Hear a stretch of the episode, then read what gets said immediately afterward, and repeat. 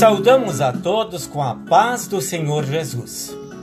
O tema da mensagem deste dia é a dádiva do Espírito Santo. Acompanhem-nos nesta breve reflexão. No capítulo 9 de seu livro bíblico, o profeta Neemias descreve um momento em que o povo de Israel aproximou-se de Deus e confessou-lhe os seus pecados e os pecados de seus antepassados.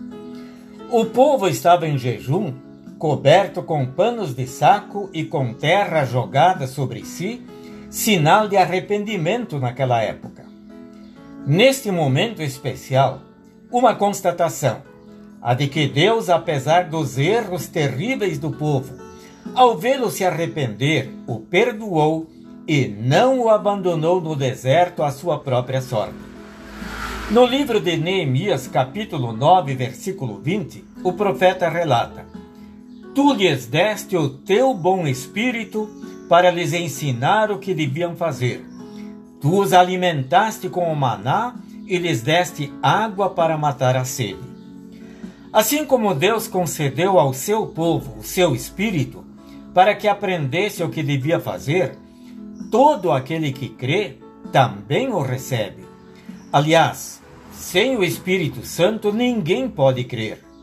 A fé em Jesus Cristo vem pelo ouvir, e o ouvir vem pela pregação da palavra de Deus.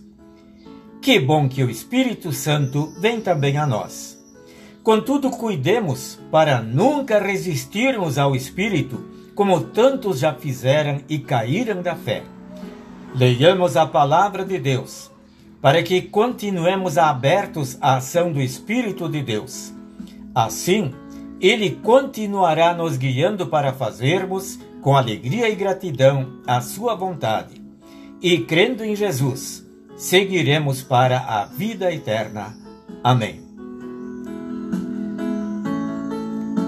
Oremos. Divino Espírito Santo, graças te damos porque nos chamas à fé e nos conservas nela. Firma-nos sempre através de tua palavra, a Bíblia Sagrada, na verdade que liberta. Amém. As mensagens que nós estamos transmitindo nesta semana foram escritas pelo pastor Egon Martins Seibert e se encontram no devocionário 5 Minutos com Jesus, edição especial. Que Deus abençoe a todos vocês também neste dia.